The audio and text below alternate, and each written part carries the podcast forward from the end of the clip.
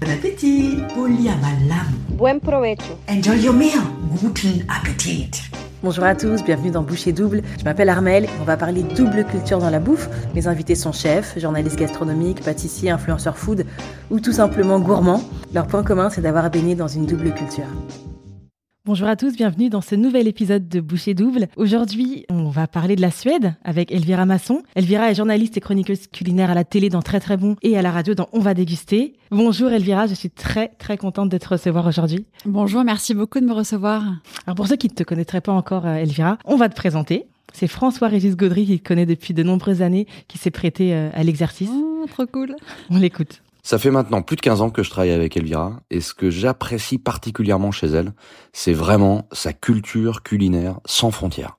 Euh, Elvira, évidemment, elle est d'abord très parisienne, Paris, c'est son terrain de jeu culinaire et alimentaire favori. Elle y a grandi, elle en connaît tous les codes et les secrets.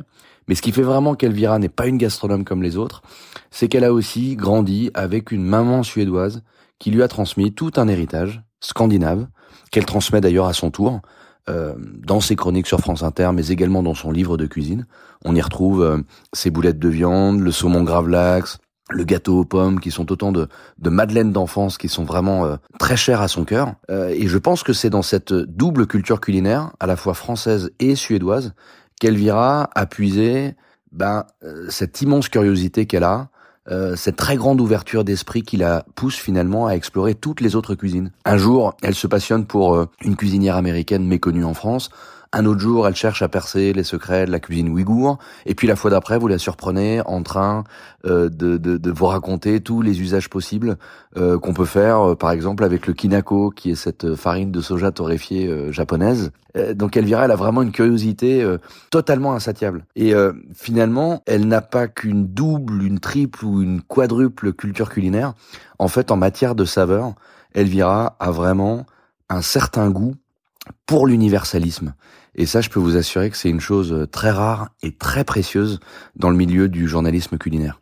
C'est beau, c'est Ouais. très élogieux. Oh, ça me fait vraiment plaisir, ça me touche beaucoup. Il me connaît vraiment bien depuis longtemps, puis il m'a vu grandir en quelque sorte parce qu'on, euh, j'étais la stagiaire de François Régis il y a très très très longtemps. Euh, j'étais toute jeune, j'avais 20 ans, donc il m'a vu aussi évoluer et puis peut-être explorer des facettes de ma personnalité que j'assumais pas complètement. Tu vois, des, des des petites obsessions culinaires, des petits chemins de traverse qui finalement sont devenus peut-être ce que je suis professionnellement. Mhm. Le fait que je me fixe pas trop de limites et que je et que je m'autorise à picorer des choses à droite à gauche et que j'explore un petit peu partout. Je suis une farfouilleuse. J'aime j'aime bien dire ça. Je farfouille. Je tire des fils et des ficelles sur des sujets ou des cultures que je connais pas que je m'approprie pas, hein, je prétends pas détenir euh, le sens d'une culture, mais c'est vrai que je j'aime bien fureter quoi. Et il m'a observé depuis, ouais, ça fait 25 ans qu'il m'observe, je crois. Alors lui, il parle de ta culture sans frontières, justement, mais nous, on va parler, euh, euh, on va se concentrer sur ta double culture euh, natale, on va dire. Oui. C'est, euh, un peu le principe du podcast. Alors dis-nous, dans, dans quelle culture tu as baigné? Alors j'ai vraiment baigné dans cette double culture franco-suédoise. J'ai ma mère a quitté la Suède dans les années 60, à la fin des années 60, comme beaucoup de filles et femmes suédoises de l'époque, qui quittaient la Suède pour devenir jeune fille au père et étudier le français à la Sorbonne ou étudier l'anglais à Londres. C'était assez courant. La Suède était un petit pays et beaucoup de jeunes femmes, euh, je pense, avec des idéaux de liberté assez féministes, décidaient que peut-être la Suède est un pays qui était un petit peu petit pour elles. Donc ma mère est partie comme ça, d'abord en Angleterre, puis en France, a rencontré mon père. Elle n'est plus jamais retournée en Suède et euh, s'est établie à Paris parce que voilà, mon père était à Paris et est tombée amoureuse de Paris presque plus que de la France. C'est vraiment Mhm. Paris a été sa patrie, toujours un peu sa patrie. Euh, j'ai grandi donc avec mes, mes parents euh, d'abord en Suisse. Mon père euh, bossait à Vevey, à côté de Lausanne. Tu es né où? Je suis née à Paris. Et très peu de temps après, quelques mois plus tard, on est parti en Suisse. Donc j'ai grandi au bord du lac Léman. euh, j'ai grandi en mangeant des rochtis, euh, qui sont tu sais, ces pommes de terre râpées avec un petit peu de lard. Et parfois avec du gruyère dessus. Euh, j'ai grandi voilà avec cette euh, cette proximité euh, de l'eau, du lac, et puis euh, dans une famille donc franco-suédoise, père français, mère suédoise, et une communauté suédoise, une diaspora assez forte en Suisse. Donc euh, les week-ends se passaient beaucoup avec des amis suédois de mes parents qu'ils avaient rencontrés Ah, je genre, savais au fil pas. de leur vie. Ouais ouais. Mm. Bon, Enfin il y a pas mal de petites diasporas suédoises bon, à Londres, à Paris, à Genève, euh, voilà. Euh, et du coup euh, très très vite j'ai baigné d'abord linguistiquement. Ma mère me parlait suédois. Tu parles suédois Ouais. Enfin, plus tellement maintenant. Malheureusement, c'est un usage qui s'est un peu perdu, mais je l'ai appris je crois même avant de parler le français. Et donc, je parlais les deux langues. Euh, on fêtait beaucoup de fêtes traditionnelles, tu sais, au moment de, Noël et un peu avant Noël. Euh, vraiment, les traditions euh, suédoises sont très prégnantes. C'est-à-dire, dès, j'allais dire, dès fin novembre, c'est déjà Noël, quoi.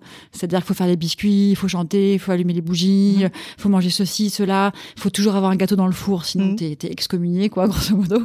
Et donc, je, je grandissais avec ça et c'est très joyeux. beaucoup en Suède? J'allais en Suède enfant tous les, tous les étés. Euh, j'ai pas vraiment de souvenir de Noël en Suède, un petit peu, un ou deux Noël, mais c'était surtout l'été, retrouver la famille, les cousins, etc. Et c'est immédiatement un pays dans lequel je me... Bah, c'était chez moi en même temps, c'est normal, mmh. mais je grandissais pas là. Mais c'est encore à ce jour un pays, euh, je peux pas, c'est un drôle de sentiment quand j'arrive à l'aéroport de Stockholm. Il y a quelque chose dans l'odeur. Alors il y a une odeur de Suède. Hein. Pour moi, l'odeur de la Suède, euh, c'est une odeur de café filtre mélangé avec de la cannelle. C'est vraiment un café passé pendant des heures. Tu vois, c'est aujourd'hui les Suédois boivent du bon café, mais dans mon enfance, ils buvaient du café, comme on dit un peu à l'américaine. Euh, tu vois, un jus, un jus de chaussette dont tu bois 3 litres par jour. Il y a toujours, il y a une tradition suédoise qui est quand même de faire des petites pauses sucrées. Il y a un mot en suédois, c'est un verbe, ça s'appelle fika F-I-K-A, c'est intraduisible, c'est vraiment un concept scandinave. C'est faire une petite pause pour manger un roulé à la cannelle, grosso modo, quoi, ou manger un biscuit aux épices. Donc, cette espèce d'odeur un peu sucrailleuse qu'on peut trouver un peu écœurante, c'est un mélange un peu comme ça de, farine cuite, de, de cardamome et de, de cannelle mélangé au café filtre. C'est l'odeur de la Suède. Quand je sens cette odeur, je, il y a un truc où je sais que je suis chez moi, même quand je vois la signalétique, la tu typo, chez toi. je me sens chez moi. Et pourtant, c'est plus vraiment mon pays, la Suède. J'y vais peu désormais. Ce qui m'en reste, on va y venir, j'imagine, c'est précisément euh, parce qu'il te reste quand tu vas moins dans un pays, c'est mhm. la cuisine. Euh, je lis pas tellement en suédois, j'ai jamais lu beaucoup de romans, je lis pas beaucoup la presse. Parfois, j'écoute un peu la radio, je lis un peu les journaux, mais je vais plus lire des journaux, écouter des contenus anglo-saxons que suédois. Il y a des séries, euh, j'ai vu maintenant sur euh, Netflix. Ouais, ouais, il y a des séries, j'en ai vu une pas mal, ouais. J'ai vu Bonus Familier, cette femme. Oui, voilà, c'est ça. J'ai adoré. C'est ce que j'ai commencé à regarder aussi, ouais, c'est vachement bien. Et donc voilà, donc petite enfance en Suisse, dans ce milieu très franco-suédois, et puis après on est rentré à Paris quand j'avais 7 ans, et pareil là, la la vie a suivi son cours avec euh, ce que ça implique d'avoir voilà euh, une mère euh, suédoise qui parle le français mais parfois un français un peu à sa façon mhm. quoi, et mon père qui parlait pas le suédois mais qui le comprenait un peu. Mhm. Et donc bah, à la maison tu mangeais quoi? Et qui cuisinait? Mes parents cuisinaient tous les deux. ma mère un cuisinait. Ouais. mon père faisait le marché. Moi j'allais beaucoup faire les courses avec mon père le samedi matin on allait au marché, on passait pas mal de temps à faire les courses. Et ma mère cuisinait la semaine. Mon père cuisinait plutôt le week-end, parce qu'on dînait assez tôt, on dînait à la suédoise, quoi. On dînait plutôt à 19h. À 19h, mon père rentrait du taf, euh, il n'avait pas le temps de préparer. Enfin, ma mère avait déjà fait le dîner pour qu'on pour qu'on ait fini de dîner assez tôt. C'était vraiment pas une vie à la française où on dîne à 21h et on se couche à n'importe quelle heure, quoi. Non, non, à 19h, euh, il fallait avoir dîné. Et alors, c'était vraiment marrant, hein, ce qu'on mangeait. C'était, fin sincèrement, je pense que mon, mon goût de la cuisine et ma bah, la curiosité qu'évoquait François Régis en, dans le son que tu m'as fait écouter et, euh, et le fait que j'ai eu le sentiment qu'il y avait une différence chez moi que j'ai eu envie de creuser et dont j'ai plus tard eu envie de faire mon métier mmh. vient du fait qu'on mangeait des trucs super chelous pour une enfance dans les années 80. c'est qu'on parle d'une euh, classe moyenne plus plus, euh, plutôt disons une famille, oui, de la bourgeoisie, oui, bon, CSP plus classique quoi. Euh, un milieu plutôt blanc, euh, plutôt euh, rive gauche à Paris, etc. Je t'annonce que ce qu'on mangeait dans toutes les familles, c'était poulet rôti, que j'adore. Hein, j'adore le poulet rôti. c'est, mais on mangeait des trucs, je sais pas moi, du lapin à la moutarde, du veau Orloff, des, des classiques de cuisine bourgeoise française que je peux trouver super bons. Et tes premiers souvenirs gustatifs justement, c'est quoi? Bon, je pensais quand même les boulettes de viande de ma mère. C'est vraiment des, c'est des boulettes d'Ikea, mais version bonne, quoi. Mm. Avec de la vraie viande du boucher, quoi. Pas de la viande ukrainienne. je sais pas mm. d'où elle sort. Mes tout premiers souvenirs, euh... Tu te souviens, toi, ton premier souvenir euh, T'as as un souvenir vraiment de petite enfance, toi? Moi, je me rappelle de la purée euh, de ma nourrice. Une ah purée avec des grumeaux. bon ou mauvais souvenir, ça reste à débattre, mais euh, écoute, moi je me souviens, oui, je me souviens des boulettes de viande, je me souviens de la bizarrerie d'avoir de la confiture d'érel, une espèce de tache rouge dans une assiette, sinon marron. Je sais pas si j'aimais, mais je me souviens visuellement de ça. Sinon, je me souviens de trucs bizarres. Je mangeais de la crème de marron, j'adorais la crème de marron. Ma mère me faisait tout le temps du fromage blanc avec de la crème de marron, mais ça, ça n'a absolument rien de suédois. On sait pas ce que c'est en Suède, mais non, oui, les boulettes de viande et puis quand même. Euh, En Suède, t'as toute une typologie de crêpes. T'as des crêpes de pommes de terre, t'as des crêpes de farine, t'as des crêpes épaisses, des crêpes euh, très fines. Euh, enfin, c'est très nordique hein, de manger des crêpes tout le temps. En France, on mange des crêpes, mais plutôt localement. Et on mange des crêpes. euh, Il y a une période de l'année, où on en mange Mm. quoi. Il y a un côté chandeleur ou un côté Bretagne. En Suède, c'est vraiment quelque chose que les gens font beaucoup à la maison. Des crêpes au lait, des crêpes au euh, des crêpes avec de la confiture d'érel. Des crêpes au four, des crêpes à la poêle. Et ma mère faisait vachement de crêpes et très bien. Puis beaucoup de choses, euh, des espèces de galettes de pommes de terre aussi. C'était des restes de purée qu'elle faisait revenir aller-retour à la poêle. Je sais pas vraiment si c'est très suédois, mais comme on mangeait ça avec les boulettes de viande et la Mm. confiture d'érel, j'avais décidé que c'était suédois. Enfin, je questionnais pas tellement. En fait, la bizarrerie quand t'es enfant, je trouve, c'est que tu questionnes pas ce qu'on te sert à C'est manger. ça. Mm. Ça. te paraît totalement normal. Et puis tu vas chez des copains de classe et c'est là, on te sert du lapin à la moutarde. C'est pas la même chose. ouais, pas les hyper bizarre. Et quand j'avais des copines ou des copains qui venaient déjeuner, je me souviens, ils adoraient manger ce que ma mère préparait. euh, Je rentrais parfois avec des copines déjeuner euh, quand on n'allait pas à la cantine. Elle devait me prendre euh, peut-être un jour ou deux par semaine, par période. hein, Quand elle bossait, elle me prenait pas. Et j'avais des copines, mais qui bouffaient, mais comme des chancres, parce que je pense, que- je pense qu'elles se régalaient, qu'elles Mm. mangeaient des trucs très très différents. Et par ailleurs, mes parents ont beaucoup voyagé, donc on mangeait suédois beaucoup. Euh, mais on mangeait des trucs. euh, mes parents cuisinaient pas mal mexicain aussi parce qu'ils avaient vécu au Mexique. Euh, mon père faisait son pesto à une époque où honnêtement le parmesan euh, à Paris dans les années 80 c'était du sachet euh, vomi quoi. Enfin ça se sentait pas bon. T'avais pas t'avais pas du tout le gros morceau de parmesan Mhm. que t'allais acheter euh, euh, dans la bonne boutique italienne qui va bien. T'avais pas la bonne boutique italienne qui va bien. T'avais un ou deux traiteurs italiens euh, ringis euh, avec des produits euh, qui devaient pas être mauvais mais qui devaient pas être top non plus Chez le fromager, peut-être? Pas tellement de parmesan chez le fromager dans les années 80. Non, non, t'avais des fromages français. T'avais pas de fromage anglais, pas de fromage italien. Euh... Non, c'est une époque que tu peux pas connaître. et du coup, euh, c'était un peu étrange, quoi. C'était suédois, mais pas que. Ça partait un peu dans Mhm. tous les sens. Est-ce qu'il y a un plat de ton enfance, un plat récurrent que tu manges encore beaucoup aujourd'hui? Un plat suédois ou un plat euh, pas forcément? Oui, c'est un peu bizarre ce que je vais te dire. En fait, j'ai pas arrêté de faire du pot-au-feu récemment, qui a donc rien à voir avec ma double culture. Enfin, si, savoir avec le côté patanal. Je m'en souviens parce que moi, je- finalement, on mangeait pas tant que ça de plats classiques français. Donc le pot-au-feu, il y avait une forme de normalité que j'aimais Mhm. bien. Si tu veux, je trouvais pas ça bizarre. Euh, je, mes, mes potes mangeaient du pot-au-feu, donc Mhm. euh, et j'adorais le pot-au-feu. Euh, pas tant parce que j'aimais la viande ou les légumes, parce que j'adorais l'os à moelle. Et c'était une espèce de rituel avec mon père. Euh, ma sœur et ma mère n'aimaient pas l'os à moelle. Enfant, toi, t'aimais ça Ouais, j'adorais. Et c'était un peu un, pas un guilty pleasure, mais on le mangeait tous les deux debout dans la cuisine avec du pain grillé et, euh, et du gros sel. Mm. Et on le mangeait debout un peu sur le plan de travail. On s'en foutait partout avant que les autres arrivent et Mm. qu'on passe à table, quoi. Et ce qui est marrant, c'est que ça fait deux week-ends de suite que je fais du pot-au-feu avec des os à moelle. Et, et j'ai pensé hyper fort à mon père qui, qui est mort au printemps 2020. Et c'est, et c'était hyper joyeux, si tu veux, de penser à mon père, Mhm. de me souvenir de ça. Mm. J'avais vraiment des scènes très précises de nous deux dans la cuisine, une espèce de moment de complicité père-fille. Et je te dis pas que c'est pour ça que j'ai fait mon pot-au-feu de week-end de suite, mais ça m'a fait vraiment plaisir de repenser Mhm. à ça comme ça, tu vois. Et à l'inverse, est-ce qu'il y a un plat euh, de ton enfance qui t'aurait traumatisé, dont tu veux plus entendre parler? Non, j'ai pas de traumatisme, juste j'aimais pas beaucoup la viande rouge. Euh, C'était pas des traumatismes, mais c'était encore l'époque où euh, tu forçais un peu les enfants à rester à table et à mastiquer pendant des heures. En gros, tu quittais pas la table comme ça parce que t'aimais pas un truc, quoi. Et du coup, ouais, j'ai des souvenirs un peu laborieux de mastiquer, de mâchonner euh, mon entrecôte pendant des heures comme ça, puis bon, finalement, on finissait par avoir pitié de moi et par me. Mais c'est pas un plat horrible.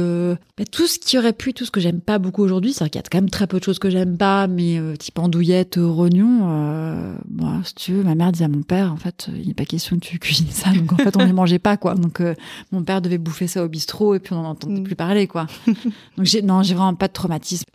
On mangeait une cuisine très euh, agréable pour les enfants. Mhm. C'était, c'était très joyeux comme cuisine, quoi. Je pense que mes parents picoraient un peu dans différents répertoires. Mon père, il avait décidé qu'il faisait une soupe taille le samedi matin. Alors, soupe taille, je demande à voir si tu veux la, euh, c'est qu'il n'est pas, il s'est pas plongé dans le livre de recettes. Maintenant, je vous fais une tome caca. C'était soupe taille, quoi. C'est qu'il mettait des crevettes et d'huile de coco. Et pour lui, c'était taille. Il mettait de la coriandre, des trucs comme Mhm. ça. C'est, et quand t'es petit, c'est, c'est chouette, quoi. Mhm. C'était toujours des saveurs. euh, il se débrouillait quand même pour que ce soit euh, sympa pour les enfants, quoi. On nous imposait Mais pas. tu non devais quand même avoir le palais euh, ouvert et développé, parce que moi, mes enfants, aujourd'hui, je leur donne euh, un peu trop de saveur. euh, Alors attends, attends, là, je, là je te dis pas la vérité en fait. J'ai oublié un épisode, c'est que ça, à mon avis, c'est un peu plus tard en fait. Là, je suis pas enfant, je suis plutôt ado. Euh, j'ai été un peu une, une enfant un peu picky quoi, comme on dit en anglais. J'avais la, justement, comme je mangeais des trucs que je trouvais cool à la maison, mais là je te parle pas encore de l'étape euh, coriandre, euh, crevettes, machin, plutôt euh, boulettes de viande, pommes de terre et Mhm. compagnie, plutôt des trucs vraiment assez universels en langage enfant. Je trouvais ça si bien que quand j'allais chez des amis de mes parents ou euh, ailleurs, j'étais un peu en stress. Tout le monde à l'époque mangeait de la tarte à la tomate et de tomates farcies. C'est t'avais de la tomate cuite partout en France, hors saison évidemment, la tomate en mars, en février et tout, et je trouvais ça abject. La tomate cuite, la sauce tomate, j'ai mis vachement de temps à l'aimer, ce qui fait que j'étais une enfant un peu inadaptée. Je pouvais pas manger de tomates farcies, donc t'avais ça partout. Je pouvais pas manger de spaghetti bolo, je pouvais pas manger de lasagne. Donc pour moi, aller chez des gens, c'était euh, une épreuve, quoi. Je suis devenue adaptable et adaptée un peu plus tard. Et maintenant, je suis devenue relativement omnimangeuse, omnivore. Mhm. C'est que c'est rare que tu chez des gens et qu'on te serve une andouillette, quoi. En dehors de ça, qui est ma C'est limite. vrai. euh, c'est vraiment pas cool de servir ça, quoi. C'est franchement, c'est- Mais sinon, euh, rien ne me fait peur. Mais je pense que rien ne me fait peur parce que j'étais un peu traumate de, un peu traumate de- d'avoir eu ces blocages, des blocages que je retrouve chez mon fils qui a aujourd'hui 7 ans et qui, quand il est invité à déjeuner chez des copains de classe, me dit mais qu'est-ce que je vais manger? Il angoisse. Tu, tu mangeras ce qu'il y a. Il me dit ouais mais si j'aime pas, je, dis, je me souviens. Donc du coup je l'engueule pas parce que je je me vois un peu en panic room quoi, d'arriver Mhm. chez les gens me dire où sont les toilettes, est-ce que je vais pouvoir mettre des trucs dans une serviette et, les- et jeter ça à la poubelle sans qu'on s'en rende compte? Là je te dis tout hein. Là j'ai ouvert tous les dossiers. ouais, ça bien sûr. Et après, effectivement, je suis devenue, et je suis sans doute devenue adaptée parce que mes parents avaient quand même planté quelques Mm. germes euh, et qu'après, au fur et à mesure, ils m'ont fait goûter encore d'autres trucs. Et oui, j'ai eu l'esprit ouvert euh, un peu de force, quoi. Mm. Il y a eu une phase quand même où j'étais un peu en panique. Qu'est-ce qui caractérise la cuisine suédoise pour toi? Sa simplicité, elle est caractérisée en termes de produits par un usage assez permanent de la pomme de terre. Euh, elle a un répertoire de produits relativement court, euh, si on la compare avec d'autres gastronomies. Euh, c'est une cuisine assez roborative. C'est une cuisine euh, de terre et de mer. Euh, c'est une cuisine réconfortante. Euh, c'est une cuisine qui a beaucoup de goût parce que précisément avec un répertoire de produits relativement court, pas beaucoup d'herbes locales en dehors de l'aneth si tu veux, beaucoup de persil aussi. Il a fallu quand même euh, Être inventif être inventif et booster un peu les assaisonnements. D'où euh, des sauces, d'où la confiture d'érel et d'où le travail aussi. Et puis c'était une cuisine de peu quand même, c'était une cuisine assez euh, assez pauvre à l'origine. Euh, donc avec des techniques de conservation, comme tu le sais, de la viande et du poisson en saumure, euh, le gravlax qui est ce mélange de sel et de, et de sucre. Euh, c'est une cuisine économe, voilà, c'est une cuisine assez modeste. Et c'est une cuisine dont les Suédois eux-mêmes n'étaient pas forcément très fiers euh, longtemps, parce que maintenant on s'imagine que euh, la Scandinavie, euh, tu bouffes comme chez Noma euh, partout, mais ça, ça, ça date un peu ça de l'avènement de la nouvelle cuisine Mm. scandinave, avec des chefs comme Magnus Nilsson, comme René Redzepi, Magnus Nilsson qui avait le restaurant Feviken dans le nord de la Suède, avec René Redzepi à Copenhague. En fait, ça a 15 ans ça. Avant ça, tu dans les restaurants un peu de fine dining en Suède, tu mangeais une cuisine qui était plutôt inspirée de la Riviera ou qui était, Mm. un peu hors sol, quoi. Et du coup, je trouve très chouette que les Scandinaves eux-mêmes euh, aient acquis une forme de fierté qu'ils n'avaient jamais vraiment eu d'un patrimoine euh, dont ils avaient un peu honte parce qu'ils disaient c'est pas sexy et c'est pas Mm. solaire comme la cuisine française euh, ou italienne. Et je trouve ça génial. Peut-être que moi-même, j'aurais été moins fière euh, de ça s'il n'y avait pas eu ce travail un Mhm. peu médiatique et réel opéré par, euh, par des chefs euh, voici 15 ans. Euh, et là, j'ai perdu le fil de ta question qui est qu'est-ce que... Qu'est-ce qui caractérise la cuisine Ouais. suédoise? La nette, le sucre, le gravlax, les épices, la cannelle, euh, la pomme de terre, beaucoup. Beaucoup de formes différentes de, de recettes de pommes de terre. Mhm. Et effectivement, c'est une forme d'ingéniosité pour, euh, pour proposer des produits simples euh, sous des apprêts euh, divers, Mhm. quoi. Qu'est-ce que la, la France peut apprendre de la cuisine suédoise, à ton avis? Je pense que le gravlax, alors gravlax, littéralement, ça veut dire saumon enterré. Gravat, ça veut dire enterré, lax, c'est saumon. Donc c'est pas gravlax, je veux dire la, la technique de, de la marinade à sec avec du sucre et du sel. Donc c'est grave, en fait, c'est pas lax. Et quelque chose que tu peux appliquer à plein de choses. Là, je te parle vraiment d'une technique Mhm. culinaire, mais que je trouve intéressante. Et je trouve que, en fait, la France, de manière générale, gagnerait à sortir un peu de sa superbe et de sa, son sentiment de supériorité gastronomique et à ne pas considérer qu'il n'y a que la gastronomie française est la meilleure du monde. Je trouve que les classements de quelle est la meilleure cuisine, c'est des débats un peu franco-français et qui m'intéressent assez peu. Donc ce que je trouve, la France gagnerait à observer, c'est valable pour la Suède, mais pour d'autres cuisines populaires assez simples, c'est de se dire que des techniques très très simples de conservation ou des manières d'apprêter des choses très simplement peuvent avoir une valeur sentimentale euh, qui échappe au classement et que ça peut, euh, parce que moi ça m'est déjà arrivé, ceux qui me disaient ouais, de toute façon en Suède tu bouffes que des patates, euh, les, les pseudo-gastronomes un peu ventripotents français qui disent, enfin en Suède à part à part mettre du sucre partout et des patates et du saumon, vous avez rien à bouffer quoi eh ben, ce serait bien de, de, changer un peu de braquet et de se dire, bah, peut-être qu'avec euh, du saumon ou juste du hareng, parce que le saumon est pas un, poisson compliqué, je trouve c'est compliqué de, de faire la promo du saumon qui est soit euh, sauvage, inaccessible en termes de prix, et soit d'élevage, et le saumon d'élevage c'est quand même pas top. Mm. Mais il y a d'autres. Euh, la culture du hareng, par exemple, c'est un truc extraordinaire. C'est extraordinaire, c'est plein d'après différents. Et ce serait bien de sortir aussi un peu de, ah ouais, les harengs, j'en ai mangé chez Ikea. Oui, mais c'est c'est riche comme patrimoine. Mhm. c'est une cuisine de pêcheurs plutôt pauvre, mais sortir un petit peu de cette forme de peut-être de mépris qu'il peut y avoir pour euh, mm. des produits pauvres et surtout d'imaginer que c'est toujours la même chose. Bah non, non, il y a des nuances. Alors peut-être qu'il y a moins de nuances sur le territoire de la Suède qu'il y en a entre entre l'Alsace, la Provence et la Bretagne. C'est possible. C'est pas parce qu'il y a moins de nuances que c'est moins intéressant. Mhm. Pourquoi faudrait-il que qu'un répertoire soit plus intéressant qu'un autre? Moi, je pars du principe que aucun répertoire euh, que tout répertoire est digne d'intérêt. Euh, tout vaut un peu tout pour moi. Je mhm. comprends pas qu'on dise euh, que la gastronomie française, parce qu'elle est codifiée, qu'on a écrit des bouquins au XVIIe siècle, euh, elle me passionne et j'adore. Et je trouve mhm. ça génial de faire fouiller dans des vieux livres. Et, et quand je vois la vie d'Escoffier, je me dis quel génie ce type-là. Il a tout codifié, il a tout inventé, on lui doit tout. Euh, formidable. Mais c'est pas pour autant qu'une cuisine de pêcheur dans le nord de la Suède m'intéresse moins, mhm. en fait. J'aime pas les classements, quoi. Est-ce qu'il y a des, euh, des, traditions qui sont typiques de la Suède? Oui, il y a des traditions typiques de la Suède. Il y a euh, boire beaucoup. Non, je rigole. il y a euh, la fête des écrevisses. Il y a beaucoup d'écrevisses en Suède. Euh, et t'as des fêtes, euh, la fête de l'écrevisse, je sais plus exactement quand c'est, c'est à l'approche de l'été ou pendant l'été. C'est l'été, bon. La fête des écrevisses, c'est un moment où tu mets une serviette en tissu autour du cou et t'as ton, chaque convive a un, saladier rempli d'écrevisses et tu bois de, de, la vodka ou tu bois de l'aquavite, qui est également un alcool blanc et tu bois des litres d'aquavite et tu manges tes écrevisses. Il y a vraiment une tradition, comme d'ailleurs dans les pays anglo-saxons, de, de, baking, de home baking, ou de gâteau maison, si tu veux. Euh, la France est un pays de pâtisserie au sens du mhm. commerce. Tu vas chez le pâtissier, historiquement, tu allais chez le pâtissier avant la messe, euh, acheter des religieuses et des éclairs. Euh, on a toujours fait des gâteaux. Il y a des gâteaux régionaux en France, mais le boulanger-pâtissier, on a toujours eu à tous les coins de rue, mhm. dans les villages. C'est normal d'aller chez le pâtissier. En Suède comme en Angleterre, autant tu vas dans les salons de thé, prendre un petit goûter avec un thé, mais tu vas, t'allais pas tellement chez les pâtissiers acheter mmh. des gâteaux. Ça a changé un peu avec le temps, mais donc vraiment, euh, tout le monde à la maison sait faire des gâteaux. Et t'as toujours euh, des petits biscuits, t'as plein de sortes de biscuits. T'es jamais pris au dépourvu. Si quelqu'un passe prendre le thé, t'as toujours une boîte avec plein de biscuits secs que t'as fait toi-même. Euh, tu fais aussi tes roulés à la cannelle, les fameux cannelle bellards. C'est pas des choses que tu achetais traditionnellement chez le chez le boulanger pâtissier. Tu les faisais. On en hein. vend beaucoup aujourd'hui. On en vend beaucoup, ouais. Mm. ouais, ouais. Euh, donc, t'as vraiment, et tu rentres dans les maisons, ça sent ces odeurs-là. Il y a toujours des, voilà, des biscuits ou des choses comme ça, moelleuses. Euh.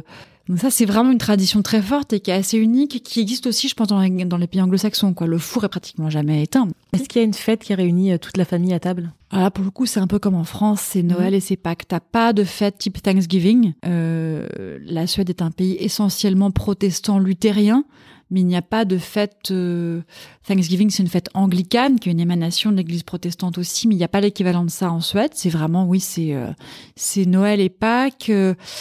à Noël, tu manges, euh, je vais dire un peu dans le désordre. Je sais plus très bien si c'est le 25 au matin que tu manges ça ou si c'est le 24 au soir. Tu manges un riz au lait. avec, avec, des amandes. Avec des amandes, c'est marrant. Comment tu sais? Été un peu en Suède. voilà. tu manges du riz avec des mm. amandes. Euh, tu manges beaucoup, oui, non, ça c'est plutôt le 25 au déjeuner. Tu manges un truc qui s'appelle Yulchenka. C'est un jambon de Noël, euh, un peu comme le glazed ham dans le sud des États-Unis, qui est vraiment la cuisine sudiste américaine. Euh, c'est un jambon laqué euh, au miel et à la moutarde que tu manges froid ou tiède en tranches assez épaisses. C'est un gros jambon entier, quoi. Jambon cuit. Et tu manges ça, alors tu manges ça des petites pommes de terre nouvelles. On mange un peu d'oie euh, rôti dans certains coins de la Suède, mais je sais pas exactement où. Euh, c'est plutôt jambon. C'est buffet froid, c'est ce qu'on appelle le julbord. Julbord, c'est la table de Noël. Et sur la table, je te, je t'ai tout dit un peu en vrac là. C'est compliqué, ça part dans tous les sens. Julbord, ça veut dire table de Noël. Sur la table de Noël, tu as le Julskinka, qui est le jambon euh, euh, rôti euh, avec son glaçage un peu sucré. Voilà, ensuite, le sucré, en, dans la cuisine suédoise, t'as toujours un peu de sucre, maintenant le salé. Tu as euh, plein de sortes de harengs différents. Tu as le riz au lait aux amandes. Tu as de la salade de betterave. Tu peux avoir une, des salades aussi de harengs crus. Euh, et t'as plein de petits mets comme ça, euh, froids, tièdes, chauds. euh, Et on met un- tout sur la table. on met et, tout sur la euh, table. Je sais plus très bien. Si ma mère écoute, elle va m'engueuler si je me trompe. Il y a un grand plat euh, suédois dont je ne suis pas fan d'ailleurs. Ah bah ça voilà peut-être le truc dont j'étais pas fan mais je me forçais un peu à manger. Ça s'appelle la tentation de Janson. Euh, ça s'appelle en suédois c'est Janssons frestelse. C'est un plat J'adore. J'adore le suédois. c'est un gratin euh, de pommes allumettes, pommes de terre euh, comme des frites, Mhm. pommes allumettes, euh, enfin taillées façon allumette si tu veux, euh, avec des anchois sucrés que tu peux trouver que en Suède. Et je t'avoue que l'anchois sucré, euh, déjà moi le hareng trop sucré j'ai un peu de mal. Moi j'aime bien les harengs au curry, les harengs à la moutarde, mais le vrai hareng sucré trouve qu'il y a trop de sucre quoi. C'est un peu, un peu le problème Mm. parfois, c'est que sucre partout quoi. Et les anchois sucrés sont recouverts de ces pommes de terre. C'est un gratin, il y a une espèce de chapelure. Donc ma mère le fait super bien. Euh, c'est objectivement vachement bien fait, mais j'en mange trois bouchées après, j'en j'en peux plus quoi. Il y a ça aussi sur la table de Noël. Soit sur la table, soit le lendemain, je sais plus très bien. Parce que nous, on en fait des versions un peu simplifiées. Après, chaque famille, ça, il y a des Bien sûr, règles, mais bon, euh, chacun le fait un peu à sa façon, quoi. Là, je t'ai à peu près tout dit sur ce qu'on mange à Noël. Comment on passe à table en Suède Euh, on, fait combien de repas par jour? Est-ce que c'est comme en France? Ouais. On fait. Est-ce euh, qu'on compte fi- le fika comme un, un repas? Non, ça compte pas comme un repas. Il y a pas intérêt, parce que sinon tu fais 15 repas par jour, quoi. Donc, faut mieux le décompter. Ah, mais je savais pas que fika, ça peut être plusieurs fois par jour. Moi, je Ah pensais oui, que Fika, euh, euh, Fika, ça peut être à à- 10 heures. en after être work. à- Je pensais que c'était plutôt Ah, comme non, ça non. après le travail. Non, Fika, c'est euh, Fika, c'est le fait de grignoter. Grignoter su- plutôt sucré. Donc tu peux euh, Fika à 11h, à midi, à 16h. D'accord. Tu vas plutôt déjeuner. Ils mangent beaucoup de soupe, les Suédois, je m'aperçois. Beaucoup de soupe. Euh, tu manges souvent un peu un smörgås, qui est une- un peu une tartine ouverte, quoi. Euh, un peu un toast, si tu veux, avec euh, une petite salade de crevettes, euh, un peu de salade, euh, du concombre. euh. tu fais ça, une petite soupe. T'as souvent ça un peu dans les plats du jour euh, des, des bistrots. Mhm. Euh, les Suédois prennent des très gros petits déjeuners, très salés. Euh, du pain, des tranches de fromage. euh, tu sais, ils ont une espèce de limite, Ouais. un- une petite raclette. Non, mais tu, tu sais tout en fait.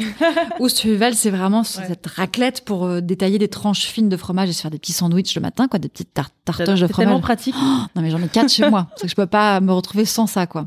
Donc tu manges pas mal de pain, de très bons pains. Ils sont super forts en pain, bah, comme les Allemands quoi. T'as des pains à la mélasse, t'as des pains noirs, t'as des pains un peu sucrés.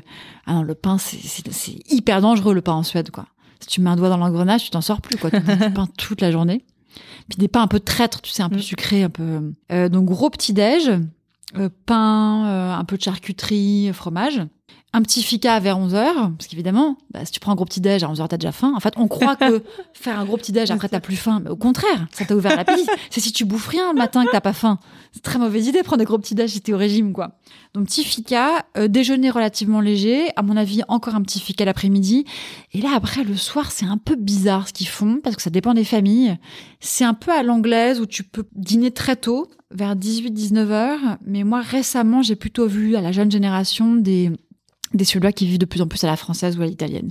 C'est-à-dire que ils font un vrai dîner. Euh, puis attends, tu sais comme moi que la cuisine a vachement changé et que quelqu'un qui a 30 ans aujourd'hui mange pas comme quelqu'un qui a Bien sûr. 60 70 ans. Donc Mm.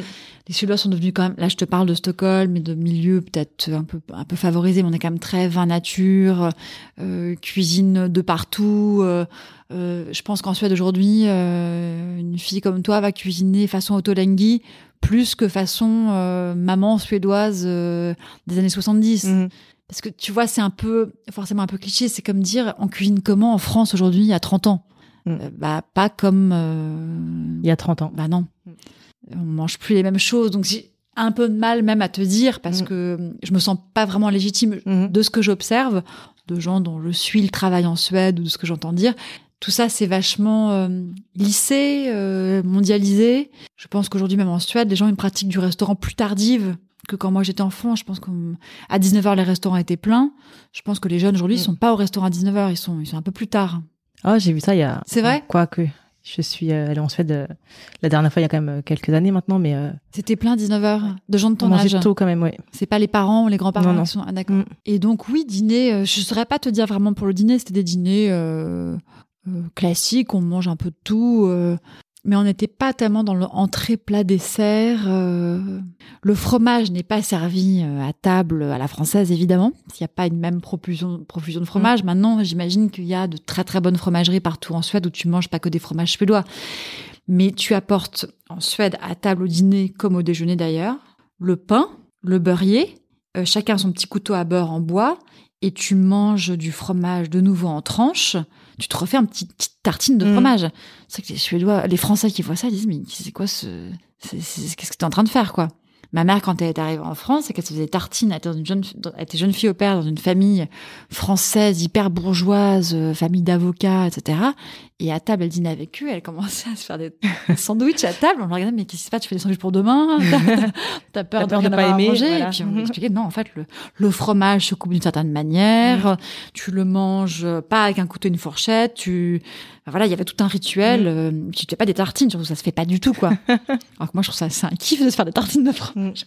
Donc oui, c'est pas, et puis c'est pas fromage salade. C'est euh, un plat, une petite entrée, euh, des tartines de fromage euh, et un dessert. Quoi. Mais là, je te parle de ça, je te parle de souvenirs que j'ai, de ce que j'ai vu dans ma famille ou dans des familles. Je sais pas si les rituels ont pas un peu changé désormais, tu vois. Ton plat euh, feel good, comfort food, c'est plutôt un plat suédois ou un plat français? Ah, moi, j'ai vraiment des cycles. euh, J'ai des cycles, et puis c'est vrai que je cuisine beaucoup. J'en ai fait mon, mon métier, entre Mhm. guillemets. C'est-à-dire que parler de cuisine et donc forcément cuisiner en vrai chez moi, c'est tellement ma vie que ma réponse d'aujourd'hui n'est pas la même que la semaine dernière. Euh, En ce moment, je suis dans une grosse phase dont je vais pas tarder à sortir parce que Ça ne peut plus parce durer. que ça peut durer. J'en ai un peu marre. C'est plutôt une phase un peu américaine, quoi. Je suis, je, je- mon plat fil goût du moment, c'est un mac and cheese à la courge avec un très bon cheddar dedans qui file et qui coule euh, et de la double crème, quoi. Donc, euh, Il y a cette recette dans ton livre. ouais, ouais, ouais. Mm. Là, moment je t'en parle, j'ai très très envie de manger ça. hâte de. Ouais, j'ai hâte de manger ça. Non, récemment, j'ai fait que c'est marrant parce que moi, j'étais pas non plus une dingue de gravlax. J'aimais bien le gravlax de ma mère, mais bon, euh, plus parce que c'est sympa de manger du gravlax à Noël. J'aime bien. J'ai fait pas mal d'essais récemment de gravlax avec d'autres poissons que du saumon. J'ai utilisé la truite de Banca, qui est un poisson d'élevage français, mais d'un élevage, tout petit élevage euh, très éco-responsable. J'ai fait un, un gravlax, faudrait pas dire ça comme ça, mais un grave dorade.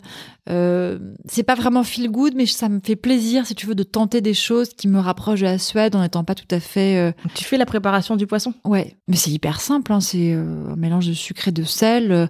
Tu enterres ton poisson là-dedans, tu le retournes régulièrement. Puis, en fonction de la taille du morceau de poisson, c'est 12 heures, 24 heures, 48 heures. euh. Et j'aime bien parfois faire des expérimentations comme ça. Euh, ouais, mes plats un peu comme ça de réconfort du moment sont ni vraiment français ni vraiment suédois, sont plutôt un peu des ouais des réinventions ou des créations. euh. Tu réinventes beaucoup? Ouais, je, je, je, je m'affranchis, enfin, je goûte quelque chose, j'aime bien et je le, je le refais un peu euh, au nez, à l'œil, tu vois, sans, euh, sans forcément essayer de retrouver la, la recette Mhm. originelle. J'essaie plutôt de retrouver une sensation ou un sentiment originel que, que le déroulé exact de la recette. Mhm. Et c'est ce que j'espère que les gens peuvent faire avec mon bouquin. C'est j'espère, je voulais un truc si simple que les gens se disent ah trop bonne idée, trop bonne idée. Je referme le bouquin, limite je le rouvre pas Mhm.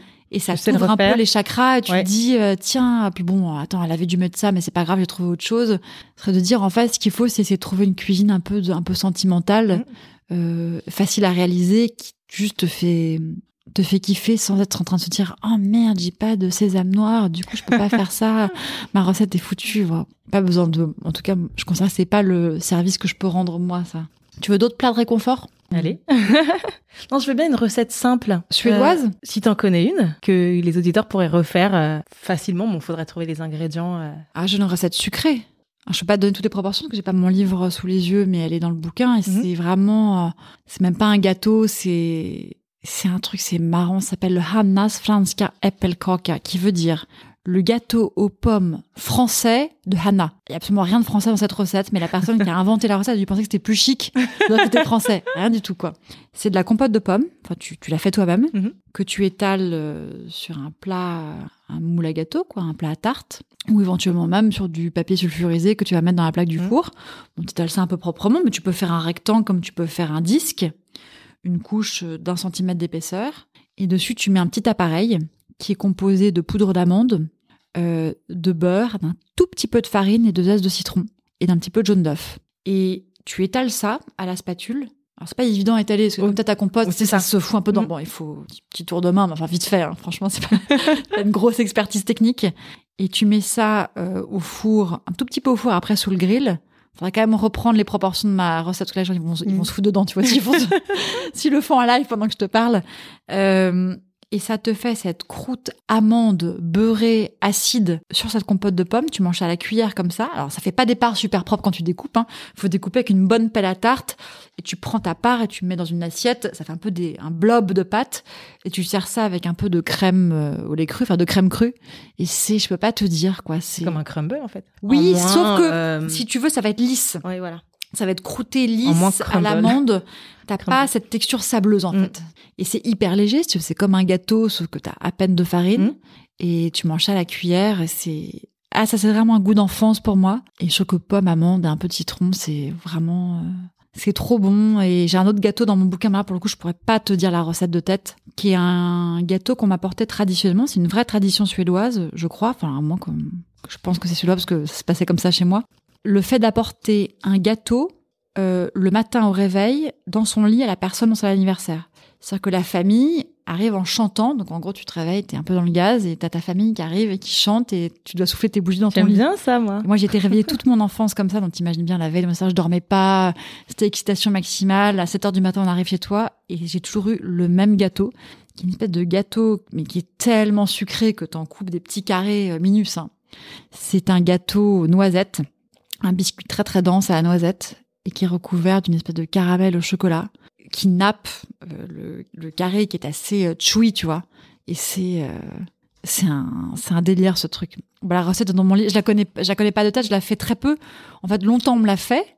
Euh, puis après je le faisais plus, je l'ai refait pour le bouquin. Maintenant je me je le fais à mon fils pour son anniversaire aussi. Le truc c'est un peu too much, c'est un peu trop sucré mais On va passer à la dernière partie du, euh, du podcast, c'est le match. Le match euh, France-Suède 2022. Donc, on va opposer les, tes deux pays. Tu vas devoir choisir ton camp rapidement. Tu peux, tu peux prendre le temps de t'expliquer, bien sûr. Donc le pain, France ou Suède? C'est chaud là ta question.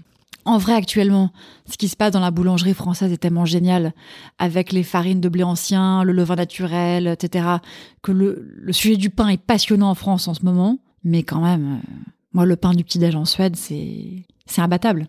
Tant pis, hein, j'assume. Suède 1, France euh, 0,5. Le fromage. Ah non, France. Autant, c'est vrai que j'adore me faire des petites tartines de, de fromage avec la raclette le matin, et je trouve ça vraiment délicieux. Ah non, France, oui, oui, la diversité, euh, euh, chèvre, vache, Mhm. tous les différents types de pâtes, oui, la France largement. Excuse mon accent.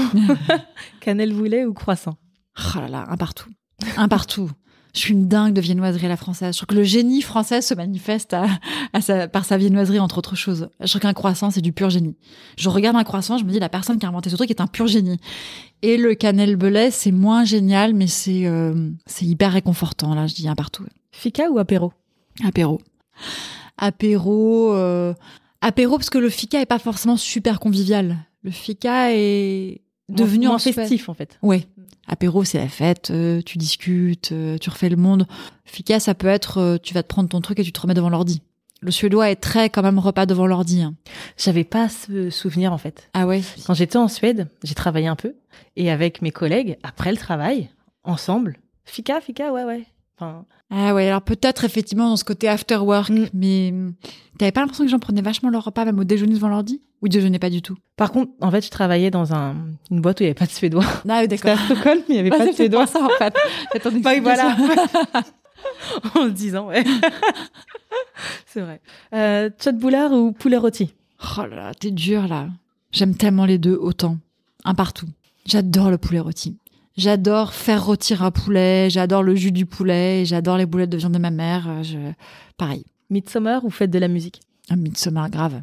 Parce que c'est joyeux, parce que j'aimerais emmener mon fils à Midsommar en Suède où je l'ai jamais emmené, parce que tu danses avec des fleurs dans les cheveux autour d'un grand mât, parce que euh, parce que c'est la nature, parce que c'est euh, c'est beau, euh, parce que c'est ancestral, c'est pas une création récente, qu'il y a quelque chose de de l'ordre de l'exultation, vraiment.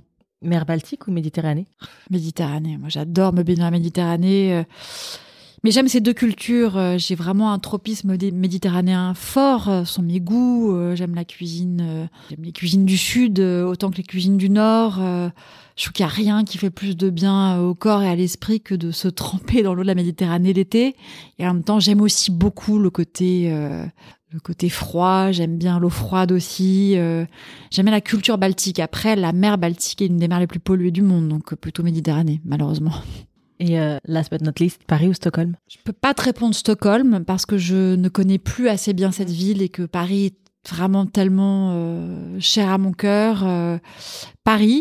Euh, et j'espère pouvoir passer plus de temps à Stockholm dans les prochaines années et peut-être te proposer une réponse différente dans quelques temps. Comment tu dis bon appétit en suédois? Smaklig måltid. Merci Elvira, merci. Merci à toi. C'était top. Merci d'avoir écouté cet épisode de Boucher Double. On se retrouve aussi sur Instagram, Boucher Double Podcast.